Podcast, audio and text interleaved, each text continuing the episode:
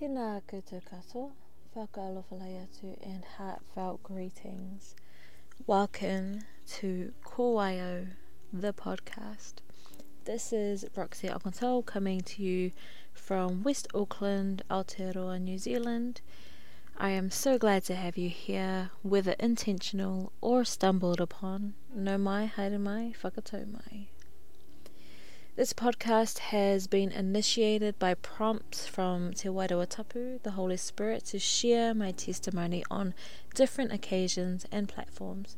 So I am praying that this will be a space for whakaaro waho, open thoughts, open mind, um, kōrero, discussions, learning, and growth.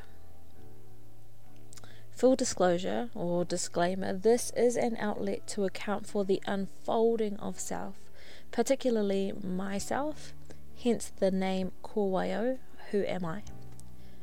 I am qualified in some things, but most of all, I speak from my own truth and experience. So I do not claim to be an expert on anything, and so hopefully, I can invite others to join me in speaking into these spaces and sharing their knowledge, their experience, and their worldviews.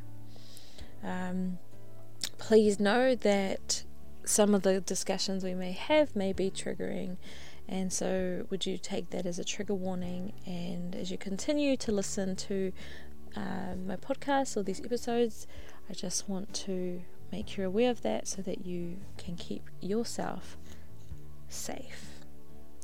So, without further ado, welcome to Tuarua episode, episode 2. Awesome. So, welcome again to episode 2 or Tuarua episode. This session's kōrero is a bit of a sticky one. Disclaimer I am not a medical professional so here is a another trigger warning. This podcast is based on my own truth and experience as well as influences from other people, scripture and of course Auntie Google. So please do not take any medical advice from this session. If you or someone you know is or has been affected by the nature of this topic, please seek help. So if you have joined me following my first episode where I shared a condensed version of my life, thank you for taking the time to hear my story. Now, honestly,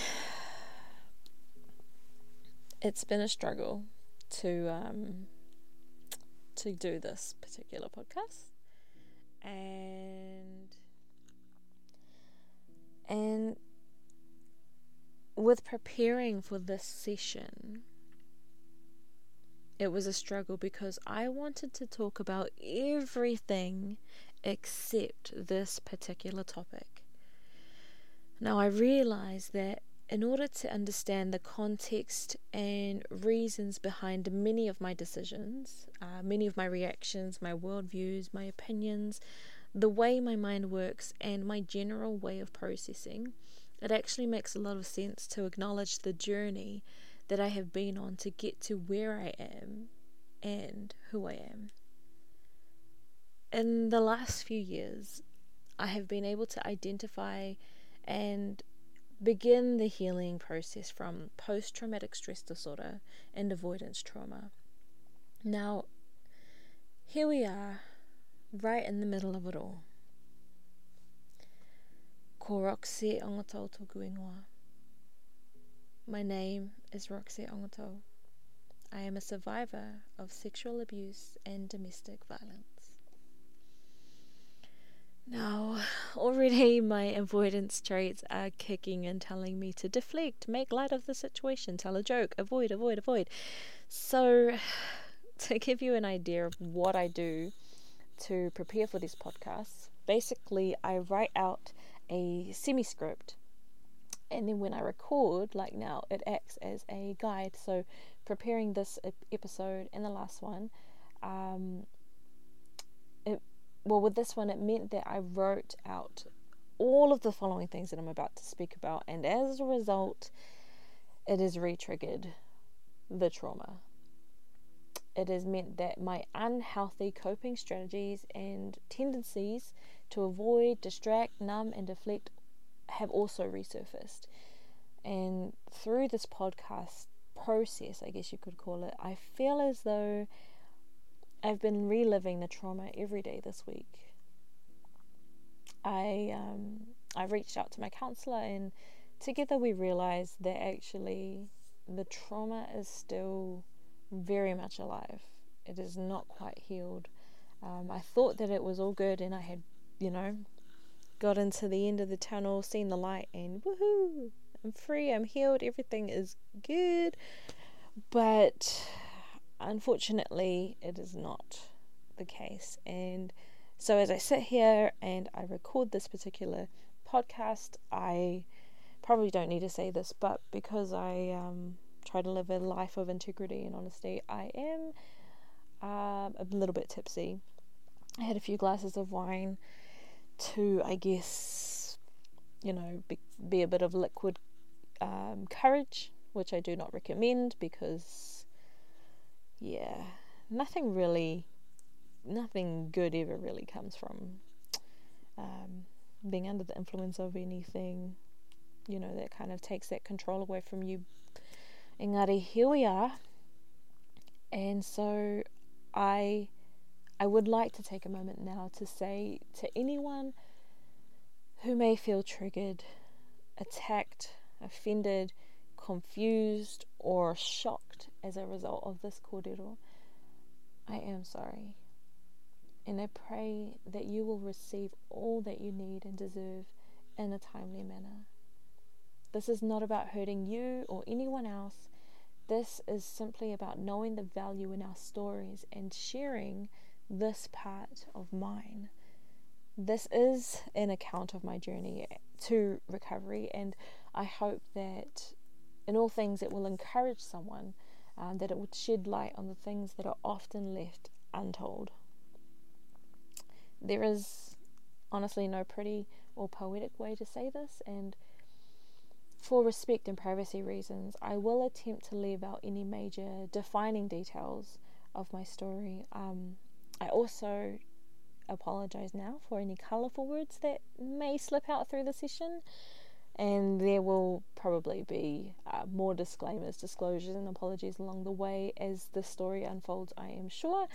I will also try to spare the most of the. I will also try to spare most of the gruesome details and share what I believe to be important to know um, in the unfolding of who I am today.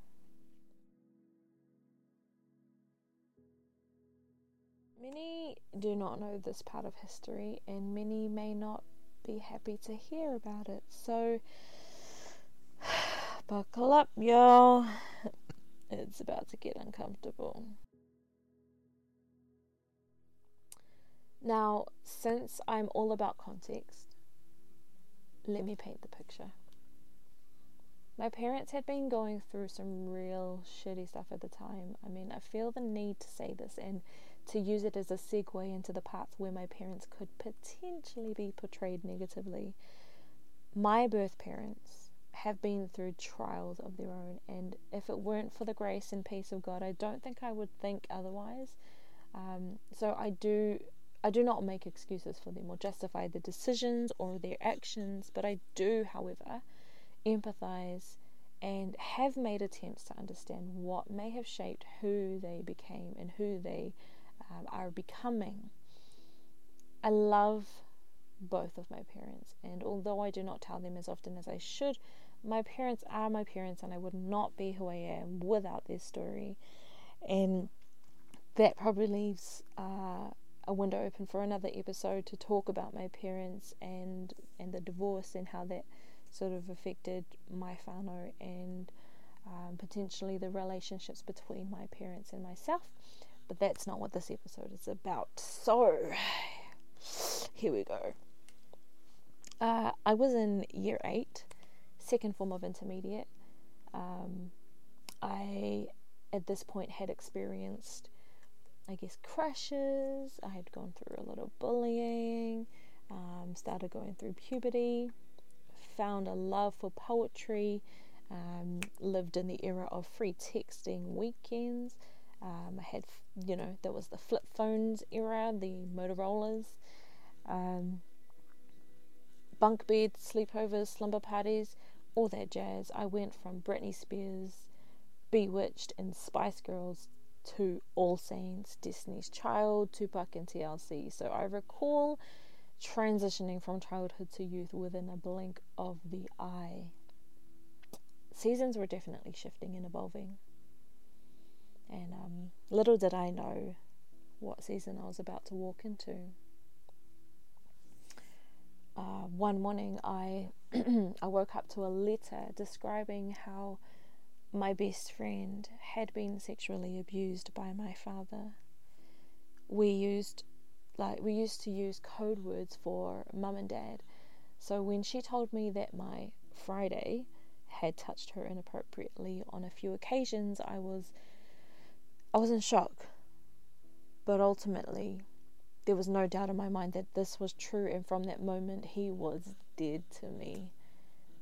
And as I sit here I I, I kind of wonder now, you know, if that was the reason why we had created those codes of of of Monday and Friday, mother and father.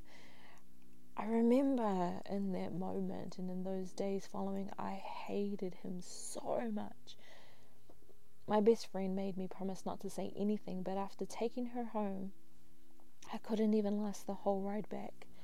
I passively aggressively treated my father with disrespect until my parents pulled our seven seat family, our seven seater family van over on the side of the road um, up in Massey, and they were about to discipline me until I screamed to the top of my lungs about this shitty ass secret that I just could not keep to myself. Growing up, I I was what they call, I guess, daddy's girl. I used to go everywhere with him. Uh, we were inseparable. So when I spoke out about what he had done, what I had read in that letter, it changed the course of our lives forever.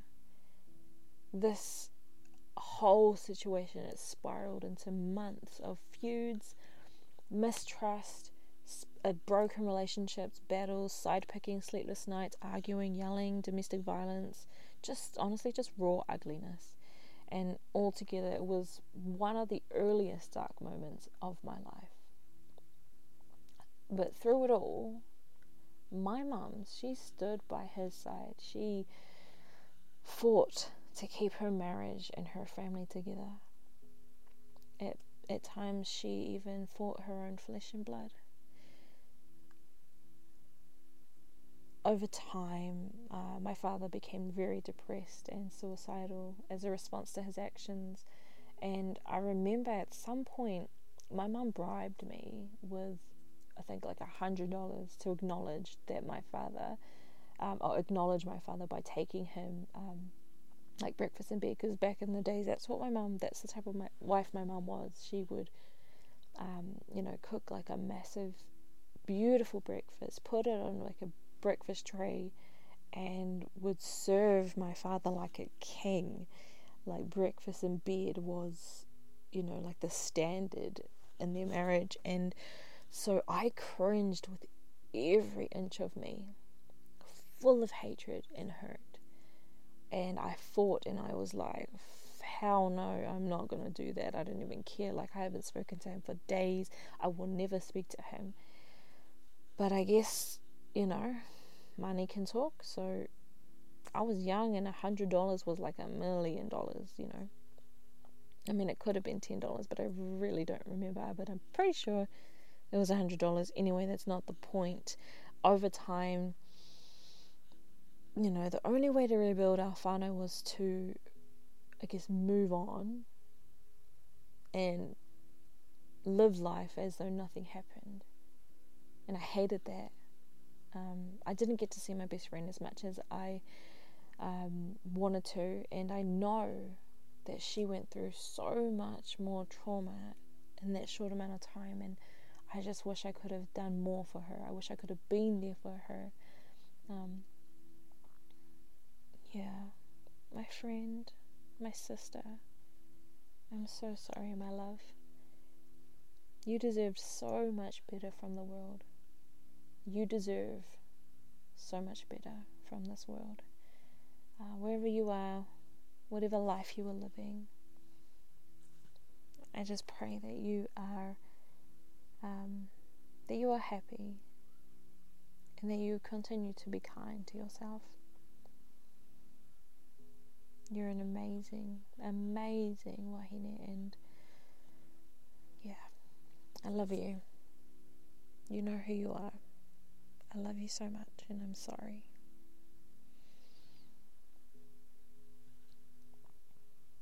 So, that same year, so all of this was happening. This is the context. This is me painting the story. That same year, my maternal grandmother, so my mum's mum, she got really sick in the hospital. And she was a strong lady, like the hammer and the nail of the whānau. Like, whatever she said, it was going to happen. We would have hangi every single Christmas, New Year's, and she would, you know, delegate, organize, sort it all out, cook the meanest feeds. Like, she made the best best meals from like the bomb as porridge to the bomb as boil up to the bomb as hangi. Like she was just so amazing. Just such an amazing woman. Um, so strong and you know she really was the life of the party. Um, yeah, miss you, miss you, Granny. On um, so on her I hate this word, but on her deathbed, you know, on in her last days, she tried to reconcile the strained relationships in our family, um, especially with what had happened with my, my father and, and um, that whole situation. My grandmother, I remember her really trying her hardest to, I get, yeah, help restore things. Um, she did her best but unfortunately, I don't think anyone anything was truly mended. And she took her last breath um, November fourth, two thousand and fourteen, and that was probably when our family divide slowly began. Um, yeah, things have never really been the same since then.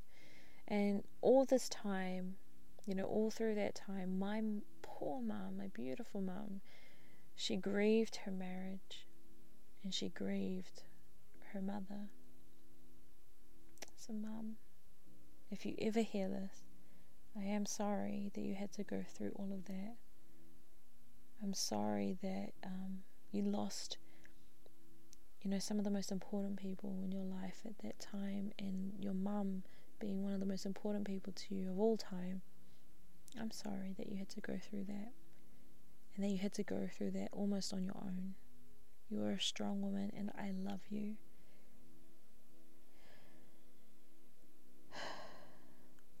mm.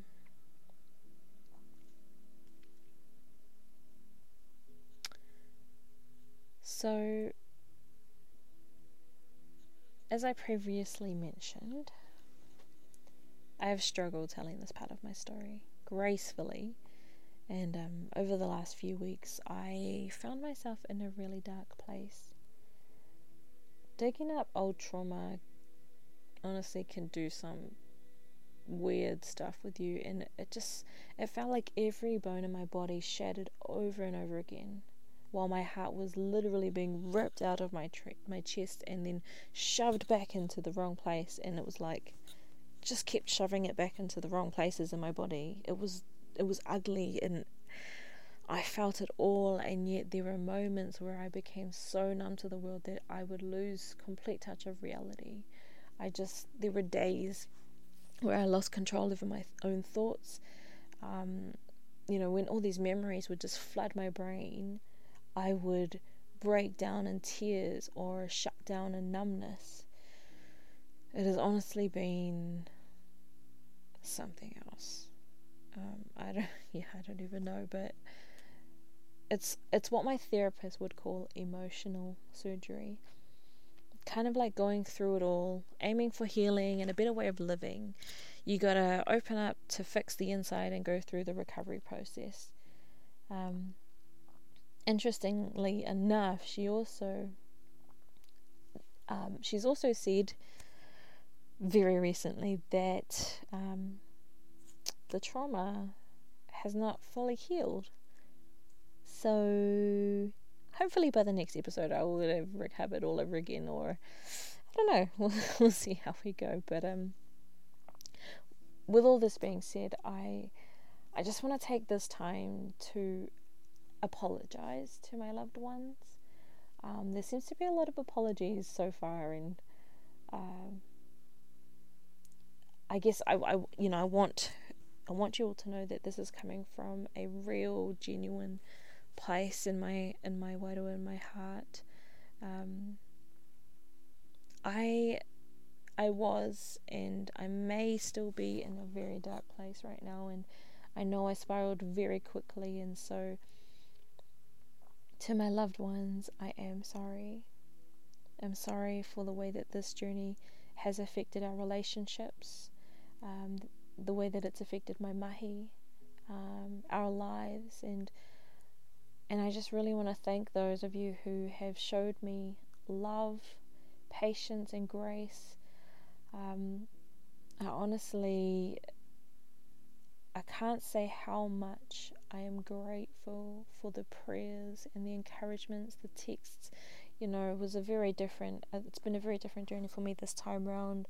Um, usually I would sort of shut down and just, just not talk to anybody and just isolate myself, but this time I knew that I was not okay. and knew that things were not right and so I needed to reach out quickly before I um, spiraled into that isolation phase. And so I reached out, and you know, there were there weren't a lot of details, but I reached out and just said, "Hey, I'm not okay," you know, simple as that. And so, um, to each of you, again, I'm sorry if I've offended any of you um, in this time, and I and I thank you. I thank you so much for um, the part that you've played in this journey. And um, yeah, thank you. Aroha nui oku, oku hoa. Um, tōku whānau. Uh, tōku whai aipo. Yeah, legit. Thank you guys. Um, yeah, so I I've learnt a lot this week and I learnt something pretty valuable. My dear friend mentioned the the way that trauma can sometimes affect us. And I've never never even thought about this before, but often it can bring up pain from the past, right? But it can also res- resurface resurface coping strategies from um, that same pain, that same past pain, that same past trauma. So for me, I basically fell headfirst back into a hole of depression and self destruction I wasted a lot of money getting blackout blind drunk. I would often wake up and really and, and would have really dark thoughts, and all I wanted to do was numb and suppress everything. Um, so as I said, as I prepared for this episode, I I was under the influence of alcohol a few times. Um, a lot of what I wrote has been taken out of this um, this session because you know y'all don't need to hear me cursing the colors of the rainbow but um i guess i guess you know the reality is this stuff this shiz is messy it is traumatic it is overwhelming and to be honest i really didn't think that it would affect me this much but it has Engari, I I really believe that Jesus has had my back throughout this whole journey because I still turned up to Mahi. I still went to the gym. I still went to my reo class. I still showed up where I needed to show up. And I knew that I needed to do uh, the complete opposite actions of what my emotions wanted to do. I needed to keep routine and I needed to seek accountability because I knew that it, I was just, I was not okay but I guess there was a moment along the way where I knew that I was not okay, but I also know that eventually I will be okay. Excuse me. So, obviously, it hasn't been easy, but I guess if I end up recording and publishing this episode, then thank you, Jesus. Couldn't have done it without you. so this is this is the part where I get a little bit uh, a lot a bit triggered. But we'll see how we go. So growing up I would spend school holidays with my grandparents on my mother's side, so my grandmother that I um, mentioned earlier. I spent most of my time at their home in the North Shore, and honestly, my granny, she was the realest. She would let me wake up at any time of the day, um, go to sleep at any time. She would spoil me. Like, I would be so spoiled with things like ice cream and peaches for literally any meal of the day. She just, I mean, that's not like the greatest standard, but she just had so much patience and love for me. She would share so many stories of um, of her life and of the life of her children, and we would just sit in her kitchen. You know, as soon as I woke up and had my peaches and ice cream, we would just sit in her kitchen, and she would just tell me all these stories. And that time was a bit traumatic for me, so I don't remember all of those stories, but I do remember the feeling of being in her presence. It was a feeling of safety, a feeling of joy, of, you know, pride. And my Māori whakapapa comes from my grandmother, so she had a lot to share, and there was just there's just a lot of stories there. But um, after she passed away, uh, naturally I was expected to stay there in that home to keep my grandfather company as he grieved his wife. I seemed to be uh, some sort of comfort for him. So in that time, I held that role so proudly, and I stuck by him like like literally like glue until one day it all took a turn and my world took the fast track to change and um, an internal chaos. When I was 11 years old, I was sexually abused at the hands of my grandfather, and to this very day, it still leaves a very bitter taste in my mouth. The first time it happened was confusing, yet it, it's it's the one that replays in my mind like a broken record. When it first happened, I remember being confused because this was someone that I trusted, someone I genuinely loved, someone who was supposed to love and protect me. And yet, something in my body and my mind told me that the events that occurred were not right. The way I was feeling, like my feelings were valid because whatever was happening was not right. And I was so confused. And when I told the first people that I could, nothing happened. I remember I was told to um, to to apologize to him because I ran away. Um, after as soon as it all happened, I just you know I fled. You know, flight, flight, fright, flight, or freeze. I ran out of that place, um, and I was told once I was found, I was told to apologize to him for running away, and and then I was taught to act as though nothing even happened.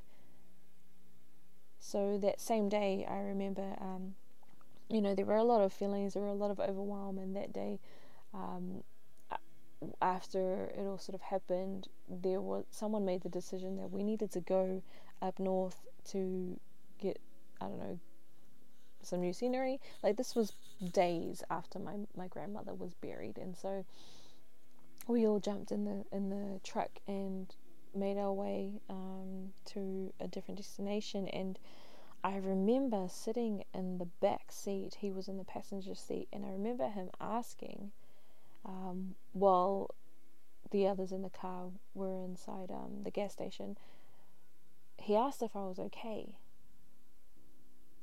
And my instant reply, without a breath, without a blink, I replied, I forgive you. I forgive you. That's it. And he's and I remember him saying, "Are you sure?" And I and I honestly, as I wrote, as I as I prepared for this session, I, I thought, what the f does an eleven-year-old know about forgiveness? What does an eleven-year-old know about this whole situation, and why? Why was it that I had to say, I forgive you? I'm sure that at some point in my in my life I'll I'll think of something or I'll come up with um, some reason or answer. But anyway, I, I just justice quickly became a very foreign concept to me. I I continued to grow up believing that this event was was something that I misinterpreted or exaggerated or conjured up. You know, there were many who made um, excuses or reasons around what could have happened. Um, and because I was young, you know, adults had the last say, and so it was swept under some imaginary golden rug of secrets and lies and never mentioned again. But for years after my grandmother passed away, we would spend almost every single night and day with him in his home uh, because after all, he lost his wife and he was grieving, you know, for many years. So, my mum, bless her, she took really good care of him alongside a lot of other people. But my mum, she she just loved him like no other, and she would pick us up um, after school and we would go over um, to his home every single weeknight or most weeknights, and she would do the cooking, the cleaning. Um, we would go to the DVD store to to find uh, to pick up movies. So we would watch Western movies or you know just general movies every single night with them. We would probably watch at least two to three movies, so we wouldn't leave until after midnight. And as I say this, I love my mom. Like I love it. I love my mom. And at first I really didn't understand how she could keep putting me in this position, um, in, in his presence. But I know now that she just loved him so much, and maybe she really didn't realize what was happening. Because from then on, I was I was told that I was the only one who could help him to do certain things like shopping, cutting his hair or his nails, um, taking him grocery shopping, sorting out his bills and his checkbooks, balancing his checkbooks, fixing his bed, encouraging him to have showers, all of that stupid stuff. Like with no idea how to do any of these things, that responsibility landed pretty heavy, and I just I just did what I was told. Um, remember, I was 11 when this first started, and like, what the heck does it 11, 12, 13, 14, 15, 16, however old I was over that time, how the heck am I supposed to know how to sort out bills? Anyway, over the next five years from the first instance, the abuse carried on sporadically, and I had sexual acts imposed on me mul- on multiple occasions. I I lived in fear most of the time, and when we would visit my grandparents' home, I would try to avoid being put in those positions. I would hide in the toilet or outside of the back of the house for what felt like hours, um, all just to try and keep myself safe. I remember we would turn up and I would sit in the car for as long as I could before my mom told me to come out. I would stand at the gate for as long as I could until she told me to come inside. I would stay outside. Um, you know, I would stay outside of the house for as long as I could before I was told that I had to get inside and I had to, you know, greet him. It was effing hard. Like, I don't, yeah, I don't even know. Still, he found a way, and I continued to be groped and kissed and licked and implicitly sexualized till I was about 16 years old. And sometimes it even happened out in broad daylight or in public at the local Foodtown, which I guess would be Countdown now. Um, sometimes at the cemetery when we would go and visit my grandmother, um, he would often, yeah, be inappropriate and touch me inappropriately, and I just.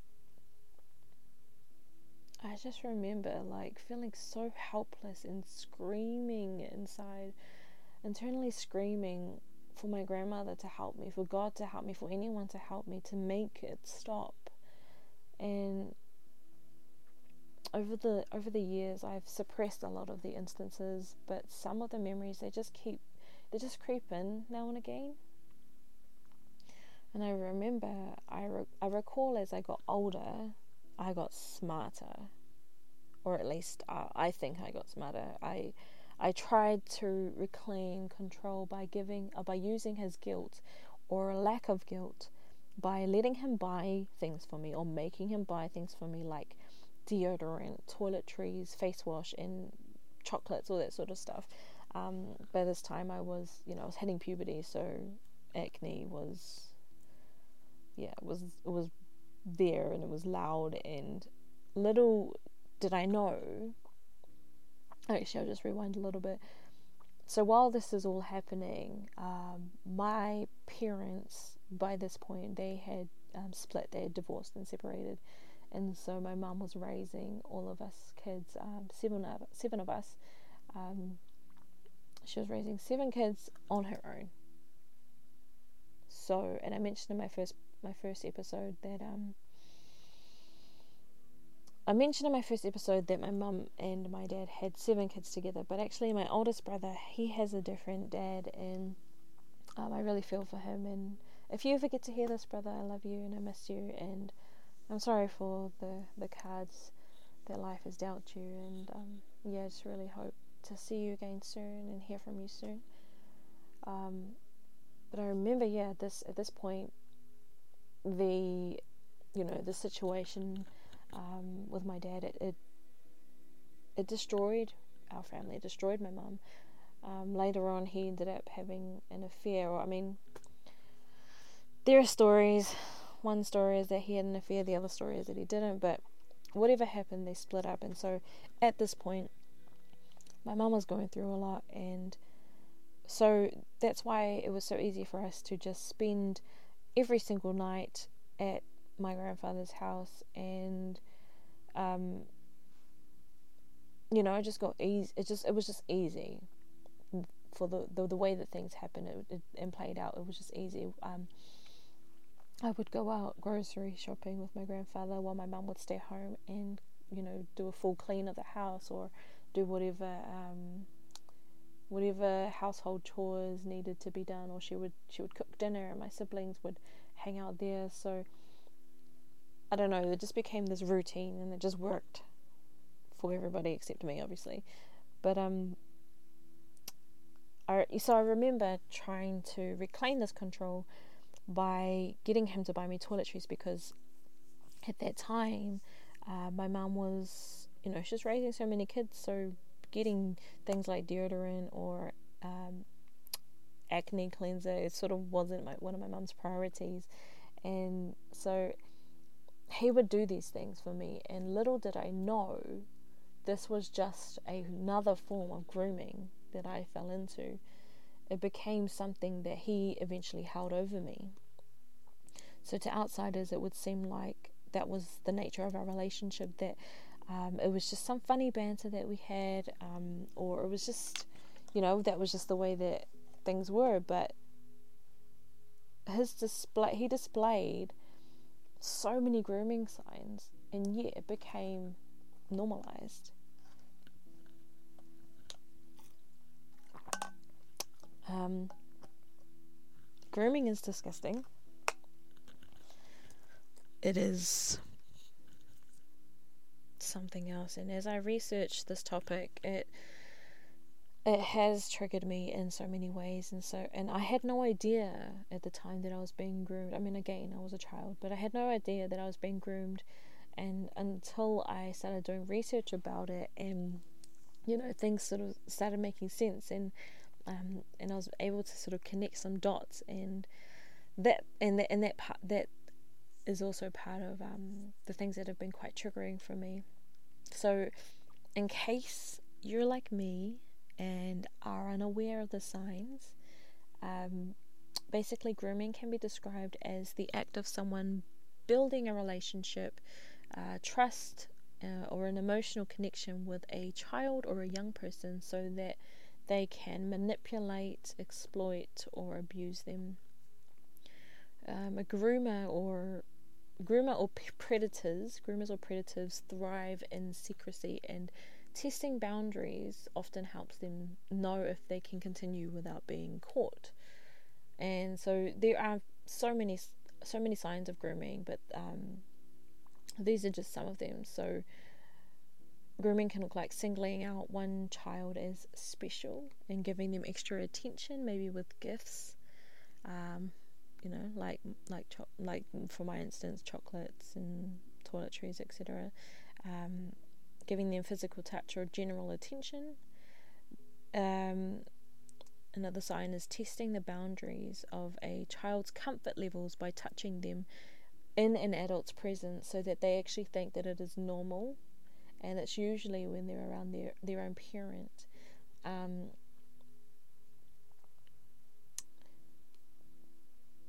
perpetrators or groomers can often tell off coloured or sexualized jokes to see how the child will respond.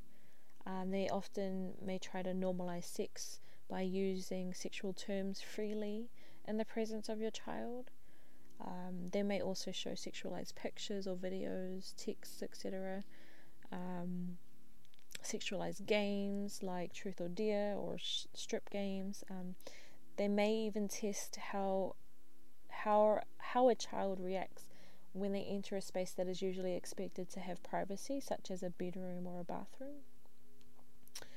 Um, the first physical contact, actually, between a predator and his or her victim is often non-sexual, and it's it's designed to des- desensitize the child, so that eventually, um, inappropriately touching them, you know, to see see what what response they they receive. Um,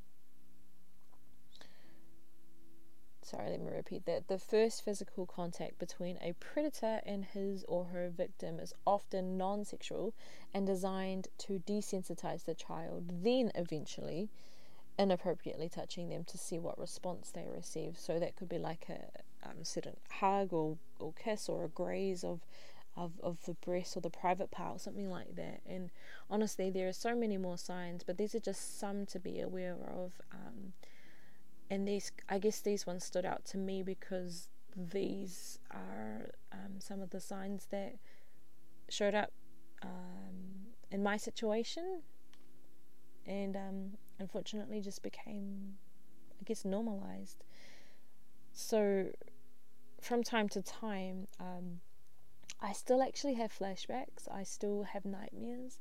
And often if I'm not if I'm not like sort of keeping in check with myself or um, making sure that my my or my spirit is full and I'm um, sitting with God and just in general I can often project or transfer my trauma responses on other people especially people who remind me of him. Um, so if you know me you you may have noticed my response to older people um, specifically older men, more specifically older white men. Um, growing up, I I would often lash out using different coping mechanisms, and um, you know when it came to when it came to people that I um, would transfer or would um, project these ugly responses on um, yeah wait I kind of lost my train of thought I'll come back to this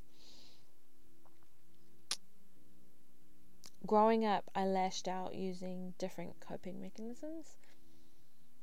I didn't know what effects it had on me until a few years ago um, when I actually opened up a, a, like completely about um, what had happened to me. When it came to my situation, many, if not everyone, turned a blind eye or a deaf ear. And from my perspective, um, as a young child, and even now as an adult, it seemed that no one believed me or no one wanted to believe me because of who my perpetrator was to them. Therefore, it was kept silenced. And to this very day, many still do not know. Many do not want to know or even believe it. And to be honest, like, it is what it is, you know. He passed away about four years ago. Um, and yet his actions live on and, and the memories stained in my physiology. I remember when he passed away, I was on tour. Um, where was I? Maybe, maybe I was in Dunedin or something. Oh no, not Dunedin. Might have been Christchurch. Can't quite. No, no, no. Can't quite. I was. I think I was in the South Island anyway, and I flew back for his funeral but I didn't fly back for him. I flew back for my mum because I love my mom. Like she's a pain in my ass, but I love her. And I knew that she would be so broken. And so when I flew back, she um you know, she wanted me to write a song for him. Um and actually that might have been for his unveiling. I can't remember. She but I I remember being there at her funeral at his funeral but I was there for her. I wasn't there for anyone else and and so if you're an if you're an outsider and and you hear the all of this stuff that happened to me and then you think about when it whenever you saw me in his presence or showing up to things that you know were about him I think that maybe it would seem like you know hard to believe but that was just the reality like I had to keep showing up. I had to keep being there. I had to. Um, I didn't have to. I think I just grew some sort of thick skin, or I just dissociated um, his the the in, the inappropriateness of him, and and just you know tried to again regain control by you know turning up. Because I was like I was I'm I'm quite a stubborn person and I'm quite proud and I guess control for me in the in certain um, ways looked like me actually um, you know denying or avoiding the reality of of what had been happening to me over the years by you know looking like we're friends and things are good you know. But anyways um, my experience um, has since created tensions within my whānau to the point where I cannot actually be in the same room or even have conversations with, with some people, especially those who don't believe it or who can't believe it and you know this this may be new to them or um, yeah and you know I, I, I still don't expect people to believe me or even validate me. Um, engari, I I've noticed how over the years acknowledgement and validation have actually supported my healing. So I mean, having been in the situation with my father, I I partially understand the conflict of of loyalty. We can often be torn between loyalty and morality when it comes to the ones that we love and yeah, it is unfortunate and the reality is that a perpetrator can still be a perpetrator without showing any signs, you know, especially when it's someone that we love. When it's someone that we love, it's so much harder to believe that that's something that they could do something like that. But in all honesty, it, it can happen to anyone and it can be done by anyone with or without the signs. Um, and to me, that's probably one of the scariest things. And yet, this is my truth. You know, it is ugly, it is raw, and I'm still learning how to radically accept this whole part of my journey. But what I have learned over the years is that emotional trauma can sometimes cause long lasting brain changes, or, or as I mentioned, physiology, and it could potentially lead to things like addiction, depression, um, and, and a whole host of other concerns that can devastate people's lives if it's left untreated. And and what I'm finding quite surprising is that it can actually take a significant amount of time to get over these memories and these emotions and the feeling of just not being able to feel safe. So for me, what this look what this means is, um, as I mentioned, I have post traumatic stress disorder, and so signs of PTSD have showed up in the forms of for me in the forms of reliving the events um, as if they just happened. Um, anxiety, depression, panic attacks, withdrawal, uh, perfectionism, um, avoidance, dissociation, forgetfulness, attention seeking, insomnia, drug abuse, excessive use of alcohol, self harm, self sabotage, um, suicidal thoughts, shame and guilt are probably one of the biggest ones. Um, eating disorders, whether that's you know like starving myself or overeating. Um, it says you know it's it's it's about the extremes. Um, my PTSD has showed up in the form of sexual addictions, pornography, and just general self destruction. And honestly, there's so much more that as as I as I list them, it's it's crazy, you know, like that I'm sitting here telling the story, and I have not yet broken down in tears. Um, and I'm just gonna I'm just gonna I'm just gonna say that's that's the Jesus and maybe a little bit of the wine that Jesus did not make. But anyways, um, yeah. So so these behaviors and coping strategies are or can be a part of the PTSD um, that develops over time. For me, they were there to help me cope and survive crisis or crisis like situations. So, things that may have seemed dangerous. Um, my I guess my guard was was was a lot. Um, what's the word? My guards were heightened. So, I mean, this is a great opportunity to voice that. I really appreciate the way that the human body is actually designed. Like, thank you, God. It's it's just it's it's beautiful. It's complex. It's amazing. And and we have what some professionals would call the survival brain so Auntie Google actually describes it like thus. So she says the brain is a survival organ. So it is designed to solve problems related to surviving in an unstable environment and to do so in nearly constant motion. Um, so to keep you alive long enough to pass your genes on, and you can make of that as you will. Um, some of you, excuse me, may be familiar with the fight, flight, or freeze response. I mentioned that a little bit earlier in this podcast. This is our body's natural reaction to danger. It's a type of stress response that helps us to react um, to perceived threats, like, for instance, an, an oncoming car or a growling dog. Um, the response instantly causes hormonal and physiological changes. So, the survival brain, along with the fight, flight, or f- and freeze response, are basically our body's ways of protecting us. In this situation, I'm sharing this part of my life. My brain knows that there may be consequences, so I keep sort of going in and out of, you know, flight basically and freeze. but um I remember when I was dating, I would often be triggered when certain parts of my body were being touched or certain words were being said. Um, and to this day, honestly, like I, I actually prefer to keep the lights on while making love to my husband because I still get quite triggered. And at one point, one point in my life, I realized something was seriously wrong because my emotions, and my logic were just not matching up. I, I lived in some weird world where having affairs, meaningless relationships, and sexual encounters, toxic relationships, it all became the norms for me.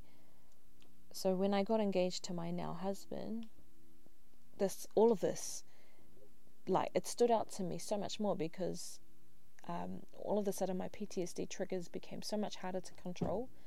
I mean, not only that, but like that was one part. The other part was the fact that um, you know, I, I had different friends and different circles and, and support people who were actually, you know, pulling me up on this and saying, actually, you know, that's that's probably it's probably not right. And um, you know, loyalty and commitment were foreign um, concepts to me.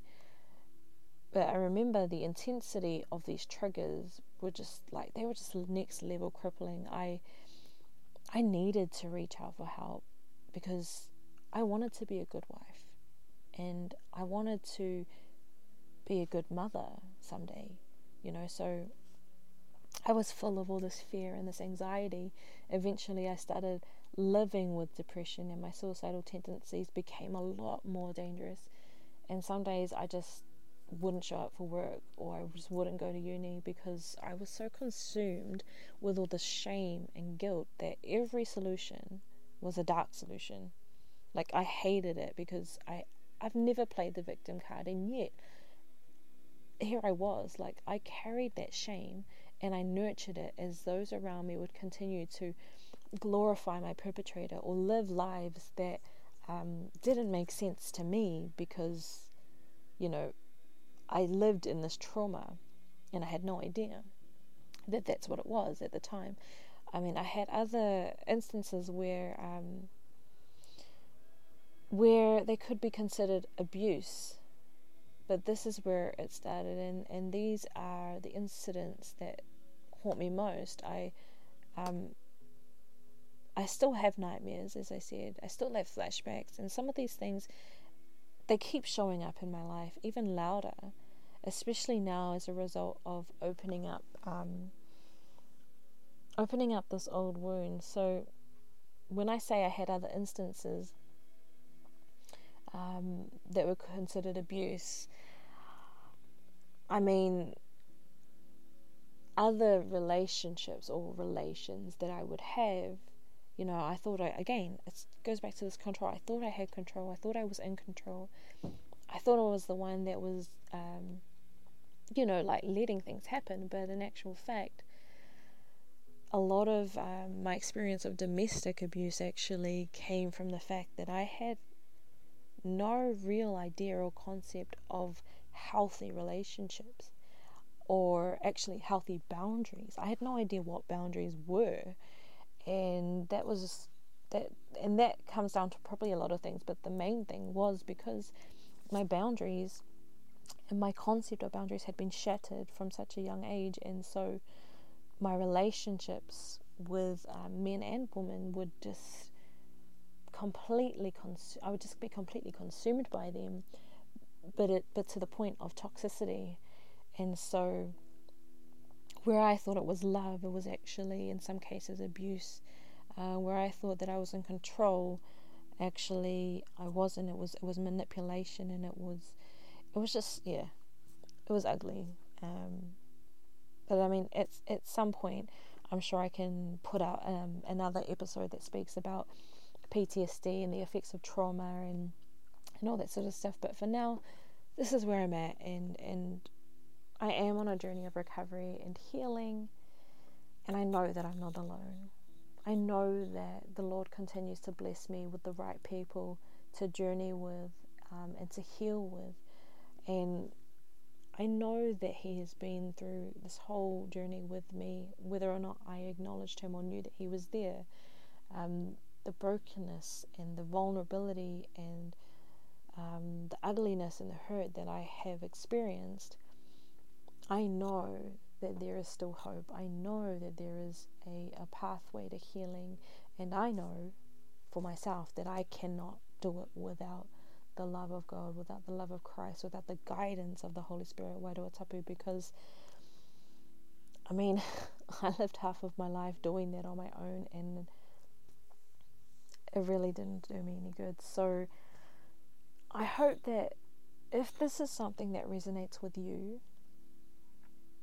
or maybe someone that you know, you know, may you may you find healthier, healing and coping strategies because you are more than worth it. You you are so worthy. You are so valued. May you also be blessed with the right people at the right time. These things should have never, ever have happened to you. It should have never happened to anyone. So, wherever you're at, whether this is a new thought for you or if this is a life that you have lived um, and you've, you're dealing with it or, or you've suppressed it um, or your, your mind is protecting you from it, wh- wherever you're at, I just pray for the grace of God to sit with you now as you process this entire episode, whether you did it in segments or in one sitting. May His healing presence be upon you and all of those who may be affected. Please know that you are not alone. You are loved. You are worthy of love. You deserve the best and nothing less. You were created for greatness. You are strong. You are brave and you are a survivor. If this resonates with you, um, I just want to take a moment.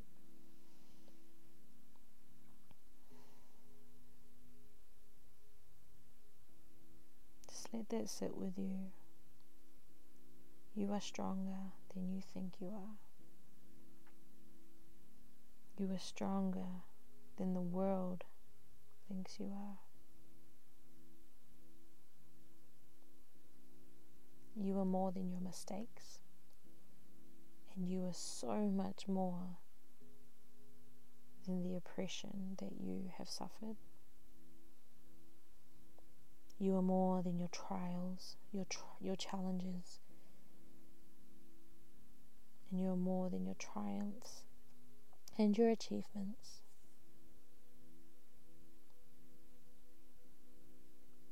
You were created for a purpose.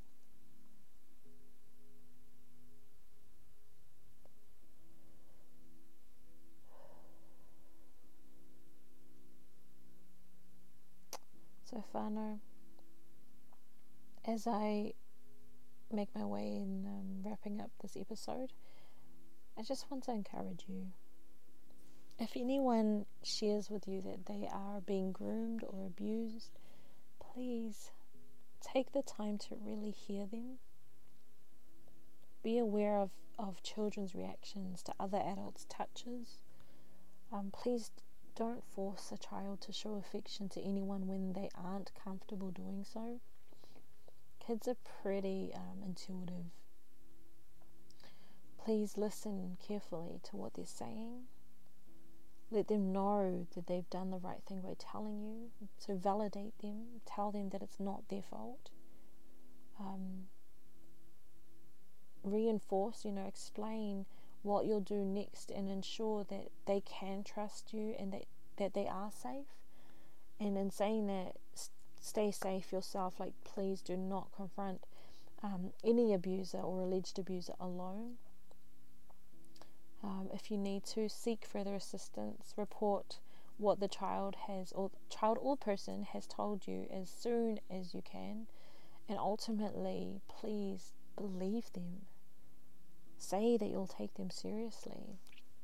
And and just on that note, um, if if someone older is revealing a um, past or present um, or recent event um, or abuse, you know, of abuse, please allow them to actually take the lead. Sometimes, you know, um, when when you have lived with a secret, with this secret shame for a long time, you can build a wall over time, and sometimes the fear of saying something can linger a lot longer than we realize. And you know, there's often comments said like, "Oh, why bring it up now?" You know, like you must be lying. Like, please refrain from saying that. And if you hear someone saying that, jab them in the throat. No, I'm kidding. Um, please just validate. That's it. Just validate people. Um, no matter how old they are. When the abuse, whether, you know, whenever the um, abuse may have happened, please just, if they have reached out to you, take the time to comfort them and know that there is a level of trust there with you. So please respect that trust and discern with them when the best time to seek professional help would be. Journey with them. And if you really can't do that, if you really can't journey with them, if you really can't sit with them in this um, pain and this hurt and this journey, then let them know that and introduce or, or direct them to someone who is willing and caring enough to do this journey with them because this stuff is not for the faint of heart. And you know what? That is okay. It is okay if you cannot stomach that, if you cannot take that. It is okay. But whatever you do, even if you do not genuinely believe them, please give them the benefit of the doubt and figure out what the best appropriate steps need to be. Because I was less fortunate to have anything um, done the first time.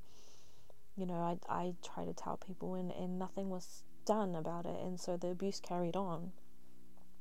So please do what is best for um, for the victim, for the hopefully for the survivor. We'll, we'll call them survivors because I just pray, you know, even if it means um, redirecting them to someone else, whatever you do, please don't stay silent. These are real life issues, and this really, really messes up people's lives. Um, so, again, if this resonates with you directly or indirectly, please seek support. Even though it may feel like you are even though it may feel like it, you are not alone. Reach out and know that there is hope and healing along the way. I sit here almost sobered up now, and I can say every day I wake up and I do my best to show up. I'm on the journey of recovering and healing. It will take time, it won't be easy, Engari, I was created for greatness. I also was born for a purpose. And my friend, so are you. So may I leave you with this. Psalm 9, uh, 9 to 10, the Lord, it says, The Lord is a shelter for the oppressed, a refuge in times of trouble. Those who know his name trust in him for the Lord does not abandon those who search for him. Let me read that again. Psalm 9 9 to 10. The Lord is a shelter for the oppressed, a refuge in times of trouble. Those who know his name trust in him, for the Lord does not abandon those who search for him. Hmm. So, Ko Waio, ko Roxy Angata o tōku ingoa. Ko more hurehu, ko oranga hau. I am a survivor. Ngā mihi ki a koutou mō tō tautoko me te whakarongo pīkari. Um, kia kaha, kia maia, kia manawa nui. Stay safe.